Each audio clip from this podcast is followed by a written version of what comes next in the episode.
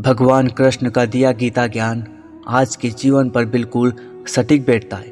बात चाहे सामाजिक परेशानी की हो, व्यवहारिक परेशानी की हो, या फिर भावनात्मक तकलीफ़ की हो, गीता में हर समस्या का समाधान है। यही नहीं, इन उपदेशों को यदि आपने अपने जीवन में उतार लिया तो आपको सफल होने से कोई रोक नहीं सकता। आइए जानते हैं गीता के कुछ उपदेशों के बारे में। व्यक्ति जब क्रोध करता है तो भ्रम पैदा होता है, यानी कि सही और गलत का भेद मिट जाता है, बस क्रोध ही शेष रह जाता है।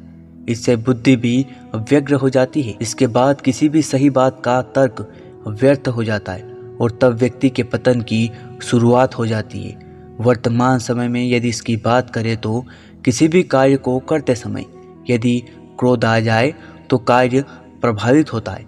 कई बार तो यहाँ तक देखा गया है कि लोग क्रोध में आकर अपनी नौकरी, रिश्ते या फिर ज़िंदगी तक को दाव पर लगा देते हैं। वह अपने क्रोध के दुष्परिणामों के बारे में कभी विचार नहीं करते।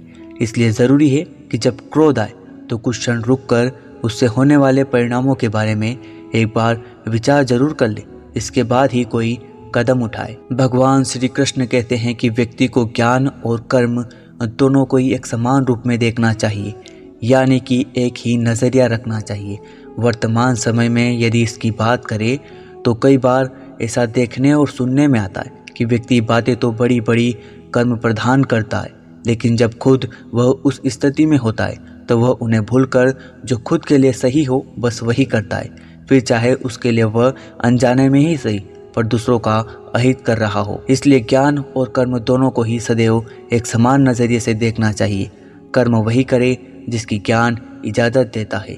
इस तरह से व्यक्ति सही, गलत और पाप पुण्य के बीच फ़र्क आसानी से समझ पाता है। भगवान कृष्ण ने बताया है कि व्यक्ति का अपने मन पर नियंत्रण ज़रूर होना चाहिए।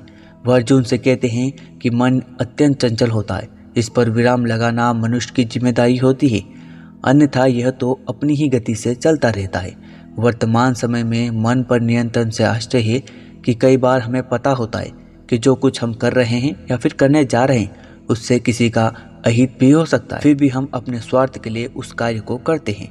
मन की चंचलता के चलते व्यक्ति के जानते समझते हुए भी कई बार गलत कदम उठा लेते हैं। इसलिए ऐसे कर्मों से दूर रहना चाहिए, अन्यथा व्यक्ति का मन ही उसका सबसे बड़ा दुश्मन बन जाता है। भगवान श्री कृष्ण ने सच्चे दोस्त के बारे में बताया है कि सच्चा मित्र वही होता है जो आपके बुरे वक्त में साथ दे, यानी कि दुख और परेशानी में हर वक्त आपके साथ खड़ा हो। ऐसा नहीं होना चाहिए कि वह समस्या आते ही आपसे दूर चला जाए। यदि आपका मित्र समस्या देखकर आपसे दूर चला जाए तो ऐसे मित्रों का त्याग कर देना चाहिए।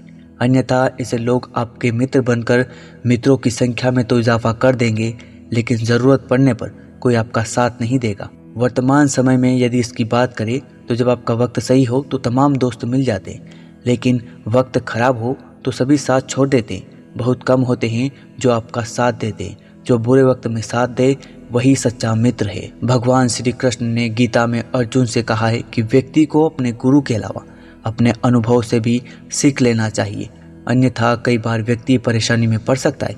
वर्तमान समय में इसकी बात करें तो लोग बड़े बुज़ुर्गों की राय को अक्सर ही अवॉइड कर देते हैं, जबकि ऐसा नहीं करना चाहिए। उनके अनुभव से सीख लेकर आगे बढ़ना चाहिए, ताकि लक्ष्य तक सुगमता से पहुँचा जा सके। अन्यथा कई बार ऐसा भी देखा गया कि बार बार असफलता मिलने के बाद भी व्यक्ति उसी पद पर, उसी प्रक्रिया पर बार बार गुजरता है, जबकि उसे बीते समय में मिले परिणामों का विश्लेषण करना चाहिए और फिर मिले अनुभव के आधार पर आगे बढ़ना चाहिए।